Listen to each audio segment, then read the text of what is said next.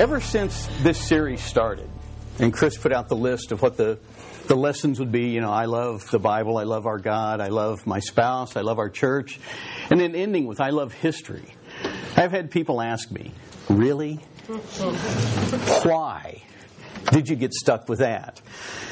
the answer is I chose it, so that's how I got stuck with it because I'm stuck with me. But but why history? Because immediately I think for almost all of us, when you think of history, the first thing you think of is history class back in school. And I, could, I, I have memories of Mrs. Kibler's world history class. And it's just memorize dates, memorize names, memorize events, memorize places, spell them right, throw it all back on a test, and then memorize some more. I hated it. I hated it. But the next year, I had Mr. Farrington for American history, and his concept was now we did have to memorize a little bit, I, and I do remember some of it. George Washington was the first president of the United States. I've hung on to that piece of information. Thank you, thank you. But his concept of learning history wasn't memorization and this isn't an exact quote, but basically what he would tell us over and over history is not about memorization. The study of history is about thinking. History is to make us think and to make us analyze. And that's what I want us to do today. I want us to think about history and find some value in it. Now, history, eh, you know, you can do a lot of things with history, it can be many things. And I've left you a blank there at the top of your page, a little blank spot. You can doodle while I talk about this. I don't care. But history can be a source of pride. A source of pride. You may have been part of a team that accomplished something, or you may have had an individual accomplishment in your past that you're just truly proud of. Maybe it's military service. Maybe it's the ministry team you serve on here. You can have a source of pride. I, I, for me, and there's a few of you here that can say this, I have actually been alive to witness the Chiefs winning the Super Bowl and the Royals winning the World Series. I take pride in that. You're really old. Thank you. I, yeah, I take pride in that. I don't care. Whatever. but anyway, history can also be a source of bonding. You know, common history can bind you together. Families bind together around history. You know, stories of the weird uncle, stories of this, and you know, it binds you together. I know the Slabaugh family. When I was growing up, every year at Christmas and again around Mother's Day or my grandparents' anniversary, they were kind of close together. But every year, the whole family would get together. We did that every year while my grandparents were alive. That bind us, they, they were the glue that bound us together. Now, other families are different. The Cooper family, my wife's family, they did not start having their annual get togethers until the grandparents died. And so now we go to the old farm where no one lives. Each family has their own thing, you know. So, but it's a bonding thing. History can also just be interesting. Just interesting to see how things change. I have a book called Kansas City Then and Now. And you know, each page will have an old-time picture and then what that location looks like now. Well, for those of us here in the Northland, of particular interest is the Antioch Mall. Yeah. Now, does anybody remember back when the Antioch Mall was an open air, you know, before they enclosed it, and you see all these nice women in their high heels and dresses taking their kids out for the afternoon? But then here's a picture of it after they enclosed it you know, then and now. You can, hey, history's kind of interesting to compare. Of course, you can drive by today and there's nobody there. But hey, so but history can be interesting just to look back and reminisce. History can be entertaining. I mean, just think of all the movies and the books written about real life events. I mean, The Blind Side, very popular movie here recently about Michael Oher and the family that took him in. A few years ago, the movie A Beautiful Mind about the mathematician John Nash. It's very entertaining to look back at historical events. You can also base, uh, have books and movies based on fictional people set in real life events, like the movie Titanic, the movie about Pearl Harbor, uh, the book and movie Gone with the Wind in the Civil War era, based on real events. And then there's also books and movies that, hey, people are fictional, the events are fictional, but still the context is, of history makes it come to life. Tom Clancy wrote a lot of books based on the Cold War era and just that feeling of impending doom. I mean, all the events were fictional, but you knew the background and it pulled it together and made it entertaining. So history can be entertaining. History can be inspiring. Like we just mentioned the, the movie The Blind Side. That's very inspiring to see someone come from nowhere and the assistance they received. And so history can be inspiring in many ways. History can also be depressing. I mean, I, I remember the, uh, when Ken Burns came out with his documentary series on the Civil War. And they showed that, I don't know, I think it was like three nights a week for two or three weeks, however long it was. And so I would watch that. I was fascinated by it. It was extremely well done and put together, and the history of it was amazing. But just watching the, the death and the carnage and all the aftermath because of an internal struggle. It's just, I found myself at the end of that two weeks, I, I, realized, you know, I'm really depressed. And it was because of all that. History can be depressing. But history can also be funny. Let's lighten it up again. I like light. History can be funny. You share childhood stories or stories about raising your kids. Like last week, Chris shared the story about the Mexican policeman. So funny now. now. But you know, it can be funny looking back at styles. You know, do you remember when men wore bright plaid pants, bold color. I mean, it's, it's, horrendous. When Vicki and I first got married, the first apartment we lived in, a man named Otis lived across the hall from us. He had a wardrobe of, I mean, now this man was 80 some years old. But he had a wardrobe of those bright colored plaid pants and then bright striped shirts where the colors didn't match, and that's all he wore all the time. It was, I, I longed to live old enough I can do that and get away with it, you know. But, but you look back at things Looking back, Vicki was going through some old stuff, throwing it away the other day, and we came across a form with carbon paper. How many remember using carbon paper forms? Is that a nightmare? But you know, you look back at history, it's just funny, some of the things you find. I mean, when's the last time you actually took a pen and paper and wrote a letter and mailed it. I mean, you look back, how do we ever do that? You just type out an email and send it, you know? It's, you look back, things are funny how they change. Well, you know, someday people are going to laugh at us because of some of the things that we do. Like email. I mentioned email. Hey, everybody does it now, but you know, someday that's going to be a thing of the past. They're going to, hey, you just pull this out, you're done. You know, I mean, hey, I'm not typing anything. I'm just thinking.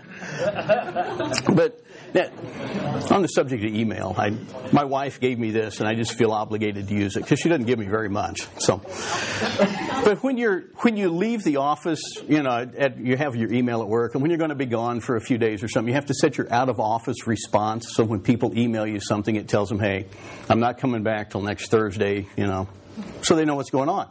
Where's a top 10 list of out of office email replies? Number 10, you're receiving this automatic notification because I'm out of the office. If I was in, chances are you wouldn't receive anything. Number nine, I'm currently out at a job interview and will, will reply to you if I fail to get that position. Be prepared for my mood. Uh, number eight, I will be un- unable to delete all the unread, worthless emails you send me until I return from vacation. number seven, thank you for your email. Your credit card has been charged $5.99 for the first 10 words and $1.99 for each additional word in your message. Little money making deal. Okay, this person put a lot more thought into it than I ever would. Thank you for your message, which has been added to a queuing system. You are currently in 352nd place and can expect to receive a reply in approximately 19 weeks. This, this is more my approach. Number five, I am on holiday. Your email has been deleted. Get to the point. Number four, sorry I can't respond to your request. I've run away to join a different circus. Number three, hi, I'm thinking about what you've just sent me. Please sit by your PC and wait for my response. Number two, sorry to have missed you, but I'm at the doctor's having my brain and heart removed so I can be promoted to management. and number one, I will be out of the office for the next two weeks for medical reasons. When I return, please refer to me as Loretta instead of Steve. You can do a lot of things with history. You can have fun. You can. History can be a lot of things. But what I want us to look at today is three things that history gives us. history gives us a lot of things. And, you know, I like anything and anyone that gives me things, right? I like getting stuff. So I want us to look at three things that history gives us. Now, this is not an exhaustive list. Don't think this is all, but this is the three that I chose. And first, history gives us understanding. History gives us understanding. and I've broken this into two points. Under understanding, the first thing is history gives us background and context. History gives us background and context, understanding of the context of the times or whatever, like in local events. I mean, you people laughed at me when I said I remember the Royals winning the World Series. Well, you only laugh because you know the historical context of that, that it's been longer than some of you have been alive. Let's just go with that. it's been a long time. So, the context Kansas City mayor election this last week. For the first time in 90 years, an incumbent mayor didn't make it through the primary election. Now, if, you, if you've lived here and you know the context of history the last three or four years, you understand that. history gives you understanding of the context. World events. It'll help you understand world events. The economic crisis. History will show you that there are financial cycles that have been around forever. I mean, the booms and the busts, or as one writer put it, the greed and the punishment. Cycles exist, and we're in that cycle. History of the Mid East, you know, you look at that and all these nations over there and they're clashing. So why can't they just get along with each other, right? Well, the reason they can't get along traces back to a couple sibling rivalries. Turn to the book of Genesis. Yes, there is Bible involved in the lesson today. It's, it's not just funny emails. The book of Genesis, chapter 16, we see a sibling rivalry. Now, those of you that are doing the 90 day challenge, you read this in day one. So, foundational information here was in day one. Hope you caught it. In Genesis 16 is the story of the birth of Ishmael to Abraham and, and Hagar. Hagar being Sarah's, being Abraham's wife's handmaid. This was Abraham's attempt to work around the fact that his wife was barren, but God had promised him kids, so I'll find a way to have kids.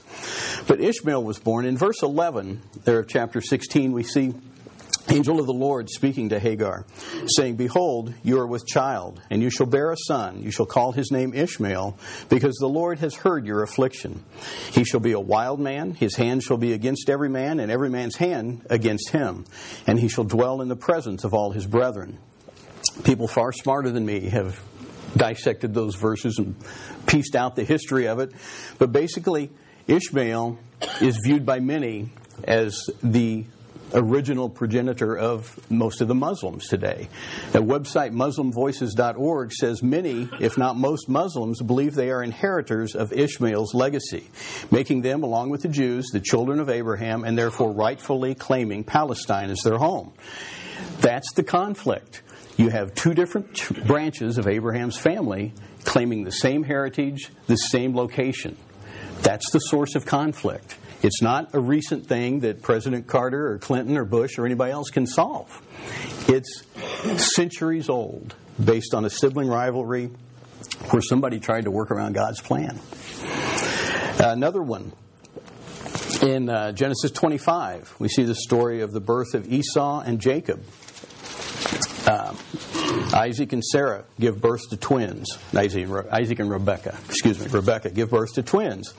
In uh, chapter 25, verse 21, says, Now Isaac pleaded with the Lord for his wife because she was barren. And the Lord granted his plea, and Rebekah his wife conceived. But the children struggled together within her. And she said, If all is well, why am I this way? So she went to inquire of the Lord. And the Lord said to her, Two nations are in your womb. Two peoples shall be separated from your body. One people shall be stronger than the other, and the older shall serve the younger. So when her days were fulfilled for her to give birth, indeed there were twins in her, her womb. And the first came out red. He was like a hairy garment all over, so they called his name Esau. Afterward, his brother came out, and his hand took hold of Esau's heel, so they called his name Jacob. So we see the two brothers born, and the prophecy says the older shall serve the younger. Now, I, I think most of us here have siblings. When you were growing up, if you were the younger, did you like the older one being in charge? No. But it's just the way it was. I'm the older one, I know. but did it ever work the other way, where a younger sibling just seemed more talented or more adept at doing something, and they begin to take charge over the older one? Do you know the conflict? You never saw that, did you, Pat? No, okay.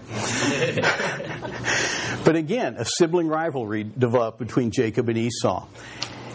Esau is commonly held to be um, basically the people uh, from Esau, the Edomites, commonly are known, are believed to be settled in the area that's now Jordan, which is another natural enemy of Israel. So here again, centuries old, a conflict between brothers, between siblings, creates the world situation we live in today. So understanding history can help you understand world events. That's why there's unrest in the Middle East. That's why there's conflict. Conflict. So understanding the the history gives you understanding of context of world events. It also helps you understand when you're studying the Bible. Context for Bible study comes from knowing history. I have a book at home called Manners and Customs of Bible Lands. It's a history book. Not the kind of book I'm just going to sit down and read, but you know, you pick a different chapter now and then when you need it. Like, for instance, the parable of the ten virgins at the wedding in Matthew 25. You know, a lot of that, you read that and you go, man, that is so crazy sounding compared with weddings that we understand. But you go back to history and say, hey, this is what weddings were like at the time of Christ in Palestine. This is the sequence of events. This is the festival that it was. This is how it all took place. Well, suddenly that parable makes sense. It all fits together. So understanding history helps you study the Bible. You can, as already has been talked about in here during your reading in the 90 days, you can track the history of Israel in the Old Testament, their ups and their downs. Their ups are when they're obedient to God and following Him. The downs are when they turn to their own way and God has to judge them. And if you stop and think, that's, that's us. When we're obedient to God, when we're lined up with His choice and His purposes, things are pretty good. But when we go our own way, the judgment has to come. And, and you say, okay, I can read that in Israel's history. Why don't I change? Well, Nicholas Bentley says learning history is actually easy. Learning the lessons of history seems almost impossibly difficult. That's our problem. Learning the lessons of history. But understanding history will help you put in context the things you read in the Bible and how to apply it in your life. Understanding history also gives you context for how people react. How people react or how they act in certain situations. There's a. Um, I mean, look at this from an individual point of view. In our bulletin back in January, there was an insert that uh, they put in called Tucson Tragedy Has the Fall Become Irrelevant? It was an article from Shepherd Press about the tragedy in Tucson, the shootings there. And one paragraph of that said To the extent that we lose sight of the redemptive work of Christ in history, we lose the ability to correctly understand our world. As Proverbs 4 teaches, the way of the wicked is like deep darkness. They don't know what makes them stumble. Thus, it's impossible to understand why tragedies like the one in Tucson occur if one doesn't understand the fall of man and the work of the Savior who rescues lost sinners. History explains current events, it puts them in context, it helps you understand why people do what they do. And we need to be aware of that. We need to understand how history explains current events. And so we can, when somebody says, well, why did this happen? How could this happen? You can say, well, it's the fall of man. Man is a sinner. And unless man accepts Christ as his personal Savior, this is the bent of his life. We can explain this if we understand history and are willing to apply it. So there are many other things we could go on, but history gives understanding by providing background and context. History also gives understanding by helping us set future expectations or helping us understand future expectations.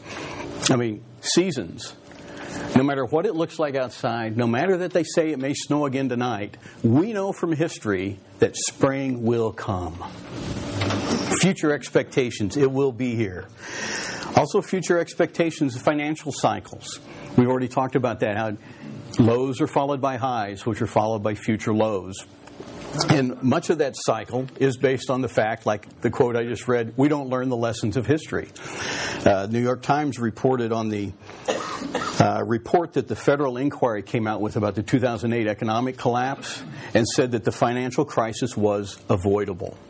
And they compared the situation to the 1920s, which were followed by the Great Depression, and it. Um, well, I won't read all the stuff I put down here, but it was it, it's really interesting article. But they said we we should have seen this coming. We should have known because history has said a period we were in would be followed by a collapse, and it com- concluded with this phrase. It said the greatest tragedy would be to accept the refrain that no one could have seen this coming, and thus nothing could have been done. If we accept this notion, it will happen again. History repeats itself because we don't learn the lessons. So our future expectations, though, can be better understood and better put in context when we understand history. Technology, I wrote that in your notes, and I won't take time to go through all of this. But there's an article in Time magazine a couple weeks ago titled 2000, 2045 The Year Man Becomes Immortal. Scary article, scary, but very interesting from a very techie point of view, if anybody read it.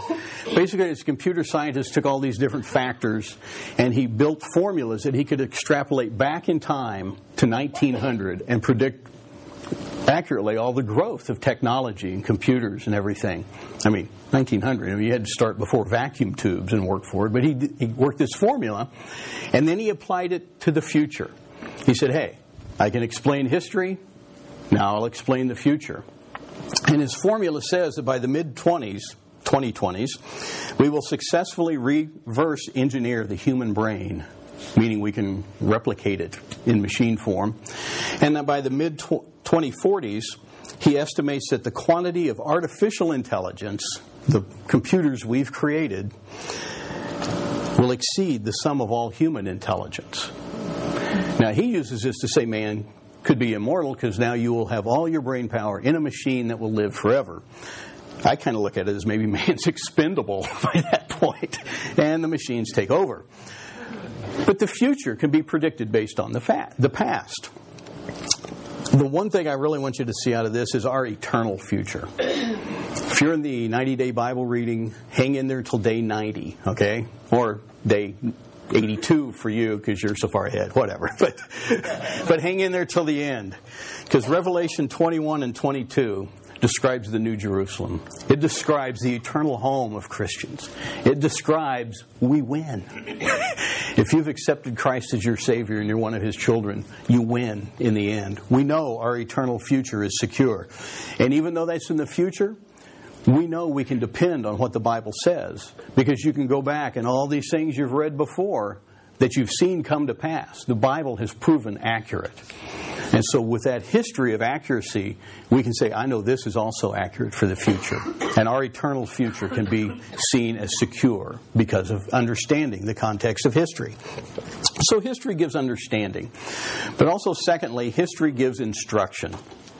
History gives instruction. Aldous Huxley said that men do not learn very much from the lessons of history is the most important of all the lessons that history has to teach. History has a lot to teach us. Our problem is we just don't learn it. So we need to learn what history can instruct. History gives instruction. First thing I wrote down here, and again, not an exhaustive list, but how to manage our lives. History gives instruction on how to manage our lives. I mean, very simply, the seasons. Each season, you manage your life a little differently. You dress differently. You anticipate travel difficulties in the winter that you never think about in the summer. And different, you, know, you just you know things are different. Um, I don't know. Some of you will remember Abong, the lady from Sudan that came here for a while, and Vicky befriended her, and we got to know her pretty well. When she first came here, I mean, she, she was from northern Africa. All she knew was hot. Well, that first winter, she didn't know how to dress her kids. I mean, yeah, it's, hey, it's not hot anymore. What I, I turn the furnace up and we stay inside. I don't know. You know, her history didn't teach her how to do these things, but our history, we knew. Hey, this is what happens when the seasons change. This is how you handle it. We know how to manage our lives because of history. History also gives instruction on how to manage our lives as we get older or how to manage our lives when we become parents or anything else. That's, that one's pretty obvious. History will tell you how to manage your lives. I mean, look at somebody that's, you know, older than you and looks really good, and go talk to them say, How'd you do that? I want to do what you're doing. Or look at somebody that's about your age but looks older than you and go, What caused that? I don't want to do, you know, okay. You get the idea, right? History will teach you. History will also give instruction on how to treat your spouse. How to treat your spouse. If you were here a couple weeks ago, Kirk taught on I love my spouse. He used history. If you were here, he used the book of Leviticus, the historical record of the Old Testament sacrifices, to teach us how we should love our wives, to- our spouses totally, love tangibly, and love together. It was a history lesson. I, I don't want to diminish how much you liked it, but it was a history lesson. History teaches us how to treat our spouse. Um, also, history will teach us or instruct us how to grow our relationship with God. It will teach us how to grow our relationship with God. I mean, Old Testament history. A week before Kirk, Pat Dunn taught on I Love Our God. He used the historical record of Deuteronomy chapter 6. And Moses talking to the children of Israel there when he told, taught us how to love God with all our heart, soul, and might. He used the history the historical record to teach us how to live our lives today. Old Testament history can be used today. New Testament history can be used. Turn to 2 Corinthians. 2 Corinthians chapter 8. 2 Corinthians 8. We'll see that New Testament history can also be applied to our lives. And I mean, I would think we would all probably lean more towards saying the New Testament's more applicable than the Old to begin with. Not necessarily true, but what I want you to see is that the New Testament's not only applicable because it teaches doctrine, but because it has history. 2 Corinthians 8, starting verse 1, says, Moreover, brethren, we make known to you the grace of God bestowed on the churches of Macedonia, that in a great trial of affliction, the abundance of their joy and their deep poverty abounded in the riches of their liberality. And he goes on to describe how they gave out of their poverty they gave to support other people. They gave to the needs of other people. And they did this by giving themselves. But we see it's a New Testament example of history. He's saying, hey, here's a real people. They lived. They lived in horrible poverty conditions, but here's how they lived out their Christian life. And we can learn from their history. We can learn from that. Pastor Bruce used this back in January when he taught on Mythbusters, modern money myths. And he used this to debunk a lot of our modern myths. And the conclusion was that based on the example of the Macedonian Christians, we can give generously and joyfully regardless of our situation. New Testament history can be applied to our lives. Also, modern history can be applied to our lives. The modern history can teach us how to grow our relationship with God. And by modern history, keep in mind Old Testament, New Testament, modern. So modern doesn't necessarily mean the last five years, although you can. But I mean, my example here is from 1519, so, you know, modern's relative. But history can be used to help us grow our relationships. In 1519, Hernando Cortez led an expedition from Spain to explore Mexico. After landing in the New World and experiencing many hardships, he knew that many of his men were planning to desert him and sail back to Spain. To prevent this, he burned his ships, thereby preventing any hope of return. Now, you know, some of you are going, wow, he remembers something from Mrs. Kibler's class. No, no. Steven Curtis Chapman put this in a song just a few years ago. I, I have shorter term memory than Mrs. Kibler, really. I had to look her up in the yearbook. I forgot her name even, so sorry. But Steven Curtis Chapman wrote a song called Burn the Ships. And this, the first verse goes through that story of Cortez and how to prevent his men from returning, he burned the ships. Then the second verse applies that to us. He says, In the spring of new beginnings, a searching heart set sail, looking for a new life and a love that would not fail. On the shores of grace and mercy, we landed with great joy. But the enemy was waiting to steal, kill, and destroy. Quietly, he whispers, Go back to the life you knew. But the one who led us here is saying, Burn the ships. We're here to stay. There's no way we could go back now that we've come this far by faith. Burn the ships. We've passed the point of no return. Our life is here, so let the ships burn. And the point is, when we become Christians, there are things in our past we have to leave behind. We have to burn them. Burn those ships. For some of you, it may have been a relationship. You may have had to find new friends. Some of you may have been had just have to find new hobbies, things to do with my time. Some may have had to find new jobs or move to new neighborhoods. The point is, for us to move ahead in our Christian relationship, there are things we have to leave behind in order to avoid the temptations of the past life, in order to avoid the old habits that would draw us back down. We have to burn those ships and move ahead. History can be used to teach us how to grow our relationship with God. History gives instruction in many different ways. But now, the third point about history history gives encouragement. History gives understanding, it gives instruction, but history gives encouragement also. And this is my favorite. I like encouragement. And the first point here is God uses history to encourage me. God uses history to encourage me. And He does this, again, in a long list of reasons. I've just picked three or four here.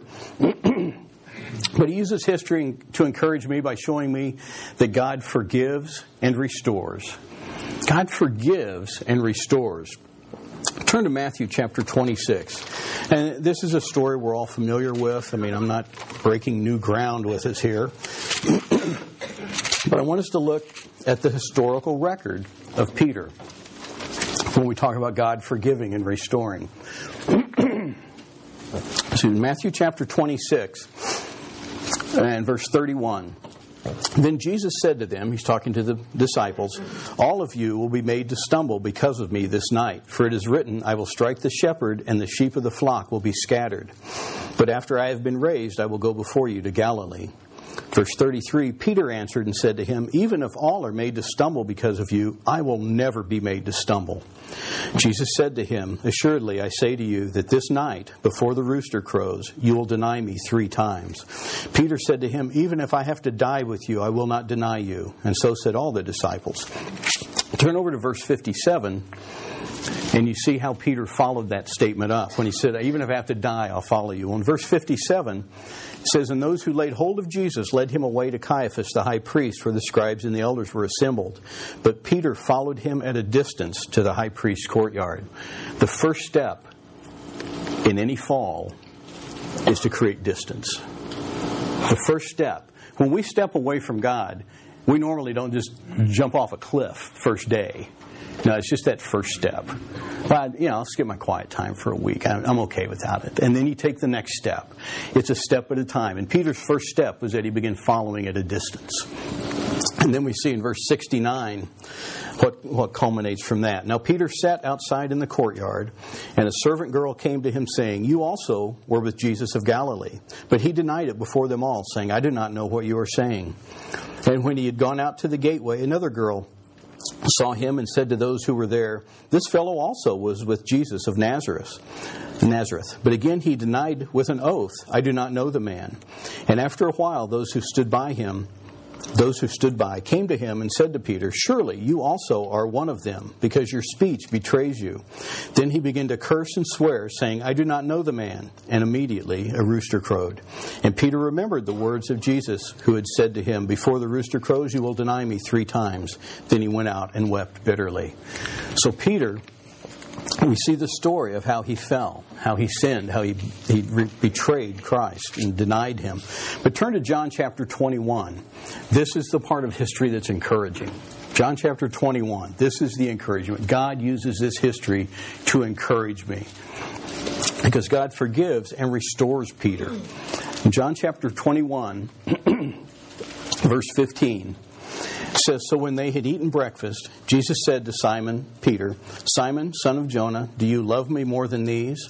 He said to him, Yes, Lord, you know that I love you. Jesus said to him, Feed my lambs. He said to him again a second time, Simon, Simon, son of Jonah, do you love me? He said to him, Yes, Lord, you know that I love you. He said to him, Tend my sheep. He said to him the third time, Simon, son of Jonah, do you love me? Peter was grieved because he said to him the third time, Do you love me? And he said, Lord, you know all things. You know that I love you. Jesus said to him, Feed my sheep. We see here Jesus dealing with Peter, dealing with the betrayal, and uh, reaffirming Peter's love. Through this, we see Jesus forgiving. God forgives and restores. He didn't just forgive Peter, he restored him. Because you read through the book of Acts, the early part there, the development of the church, the preaching at Pentecost, that was Peter. Peter was the leader there. And then he wrote the book of 1 Peter and 2 Peter to help us understand how to live a Christian life. God not only forgave him, he restored him and gave him a ministry. That's encouraging to me. God forgives and restores. I can be encouraged by that part of history. Also, under history being encouraging, God provides for our needs. God provides for our needs. Um, Elijah with the widow, 1 Kings chapter um, 17 where he came to the widow and she said, I don't have any food. I can't feed you. And Elijah said, If you feed me, God will provide for you through all this drought. Your, your meal and your oil will not fail. And they ate through that entire drought. God's promise came true. He provided for Elijah and for the widow that he was staying with. And we go through story after story of how God protected people in the Bible, how he provided for them uh, physically. He provides for you in a relational sense. Now, if you're doing the 90 day reading, this was um, day 19. Started in Judges, ended in 1 Samuel, but I hope you didn't miss Ruth right there in the middle. Beautiful story, short, four chapters. But the story of Ruth, she committed, I mean, widowed at a young, young age, committed to her mother in law, I'm going back to your home with you. I've committed to your family, to the God of your family. That's where I want to be. And God provided for her a husband when she got there. He provided for her a near kinsman who took her in and was her husband. And she became the great grandmother of King David. She's in the lineage of Jesus Christ. It's a beautiful story how God provided for her because she was faithful to Him. God provides for our needs. We can apply that in our daily life. In each of these cases, it wasn't like God just wrote a blank check and said, Here, go do what you want. But as people obeyed Him, as they paid the price to do what He led them to do, He provided for them. And that's true in our lives. History encourages me also because God is faithful. God is faithful. Psalm 136. I, I, yeah, I wish we had time to read this, but this is one of those fun things I'm cutting. Uh, but it's a great psalm because it's a history lesson wrapped with praise. You read the first four verses here. It says, Oh, give thanks to the Lord, for he is good, for his mercy endures forever. Oh, give thanks to the God of gods, for his mercy endures forever. Oh, give thanks to the Lord of lords, for his mercy endures forever. To him who alone does great wonders, for his mercy endures forever. To him who by wisdom made the heavens, for his mercy endures forever. And it goes on through the history of creation and through the history of Israel being led out of Egypt and into the promised land. And then concludes in verse 26 with, Oh, give thanks to the God of heaven, for his mercy endures forever. Every verse ends with that phrase, for his mercy endures forever. As he's going through history, writing about the history of creation, the history of Israel, the history of God providing, every verse ends, his mercy endures forever. God is faithful. God is faithful. No matter what stage of life we're in, what stage the world is in, God is faithful, and we can trust Him. trust Him. We can look at this, you know, at a, at a big corporate level. God is faithful. Spring comes. God is faithful. Kids grow up and eventually leave. God, God is faithful in many ways. God's been faithful to us as a church. I mean, our church budget through this economic crisis has not suffered to the point of loss. Um, it's okay. the Shama campaign, many of us gave beyond what we ever could have thought of and didn't really go hungry because of it. God's faithful. God provides. God is faithful. On a personal level, we can all give stories of how God is faithful. I want to read, and I'll read just a very short portion of it, but an article I read about Billy Donovan, basketball coach at University of Florida. Um, don't know him personally, won't vouch for a lot of other things in his life, but I read this story, and it was, it was very touching. It was about, and I don't remember the year actually now, but um, yeah, November of 2000. His wife was pregnant and had and the child died in her womb and was stillborn. And he's talking about the pain and the grief of that, and uh, having to go through that experience with her. And it says once. Uh, Christine is his wife. Once Christine was stabilized, Donovan left the hospital and headed home. Seven months earlier, in just his fourth season as coach, he had guided Florida to the NCAA title game for the first time in school history. Now he was wiping away tears as he drove home to tell his three children they'd never meet their baby sister. He stopped at a red light. He says, quote, I'm sitting there and I look over at this church on the corner and there's a sign on the marquee that says God is good all the time. And I thought within myself, what is good about this? But then he said he thought, and the longer he thought, he realized, I've got an incredible wife. I've got three healthy kids. I've got a job most people envy. He said, when bad things happen, we always fail to remember the good things. God is good. We may be going through a trial that's not understandable. We may be going through something that we go, yeah, I don't know what this is going to do. I don't know what's good about this. Maybe that's not good, but God is good. God is good. Never lose sight of the good things in your life. History will teach us God is faithful. History also teaches us, encourages me, because God uses ordinary people. God uses ordinary people. Harry Truman once said, Study men, not history. Study men, not history. Study the men, because that's what it's about. God uses ordinary people. We've heard the story of the, of the, young boy with his lunch that Jesus took and fed over 5,000 people. Wasn't anything unusual about that young boy, other than that he gave up his lunch. But God did something special with an ordinary person. The disciples. You look at the history of the 12 disciples. The vast majority of them were common fishermen thrown an IRS agent with Matthew being a tax collector, and then Judas kind of a activist wacko. But by and large, they're just common working people like we are. But God did extraordinary things with ordinary people. Uh, the founding fathers of our country, mostly farmers, small businessmen, they were not anything extraordinary in and of themselves, but they were used to accomplish great things. So history encourages me because God uses ordinary people and I can identify with ordinary people. But the, the last point I want to make here under history gives encouragement is God uses my history to encourage others. And when I say my, write the word my, don't write Jerry's history, because it applies to all of us. God uses your history. God uses my history to encourage others. And you're going, my history? What are you talking about? My personal history? Are you kidding me? Because most of us look at our personal history and we do one of two things. We either forget it you know, just uh, shove that in the past. That's gone. Or we devalue it. We say, well, that's me. You know, it doesn't matter what happens. You know, we, we either forget or devalue it. But God allows our history, whether it's failures or successes, whether it's high points or low points, God allows our history for a reason. You look at the life of David, and I've got these things listed in there. His life was full of near death experiences. I mean, he faced a lion and a bear, barehanded. He faced Goliath, the giant. King Saul sought to kill him multiple times over a period of years. Although this was not a near death experience, still he, he witnessed the death of his baby son. That's got to be heart wrenching. And then his own son, Absalom, sought to kill him when he revolted. David understood what it was like to be near death.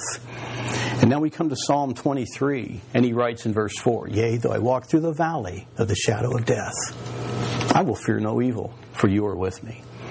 Now, if I wrote that, yeah, maybe I could be poetic and it would sound good, but you'd read it and you go, well, yeah, fine. When's he been near death? I mean, you know, a couple times I've been sleeping and Vicky's rolled over and elbowed me in the face, and I thought I was attacked, but no, I couldn't write that and have meaning behind it. David, you can't count the number of times he was expecting to be killed. And he could write, Yea, though I walk through the valley of the shadow of death, I will fear no evil. There's meaning in it because of David's personal history. Our personal history matters to God. God values my history. God values my history. Psalm 139, he says, um, you know, that he, he knew us before we were born. He planned our life before we were even born. Well, if he took the time to plan me, then he values what happens to me. God values my history, and God desires to use my history. God desires to use my history. Last week, when Terry was talking about the 90 day challenge and how she was learning that reading through the Old Testament and seeing things repeated over and over and over, details matter to God. That's what she said. Details matter to God. Well, that's true. God allows the details in my life to happen so I can encourage others. God allows that. Vicki and I, well, the first time Vicki was pregnant, she had a miscarriage at about five months. And, man, we are out of town, didn't know anybody. I mean, it was, it was It was a bad experience for us. But since then, we've both been able to use that experience to encourage others who are experiencing the same thing and encourage them with how God provided for us at that time and how we came closer together. And we were able to use that. God allowed that in our life not to punish us, not to make us feel horrible, but so we could use it. God wants to use my history. Jeff Riddell gave a testimony a couple weeks ago, three or four weeks ago, about the financial makeover that he and Shelley had gone through. And I mean, that's not an easy thing. Number one, it's not an easy thing to do. Number two, it's not an easy thing to get up in front of people and tell them about. But Jeff did that because God, he knew God allowed that in his life for a reason. One, to make him stronger, but two, so he could encourage others. God uses our history to encourage others. The last line I put there in your notes, don't ever forget this. History is not an abstract concept intended to torture students. You know, it's not there just to beat you over the head with memorization. History is there, God's in control. God is in control, and history is there to be used for our betterment, even our personal history. Even the things in our past that are painful, they're there so God can use them. So I hope you have maybe not a love for history, but I hope you have a better appreciation for history now and what history gives us with the understanding and instruction and especially the encouragement we can get from history. I hope that's been a gain for you today. So let's pray. Father, we do thank you for being here with us as we met today, and we do thank you for your word and the encouragement and the instruction we can gain from it. Just use this now to take us forward in our lives for you, and just pray to be in the worship service. Give Chris strength in his voice and in his lungs to be able to to uh, give your word forth as you would for him to do. In Jesus' name we pray. Amen.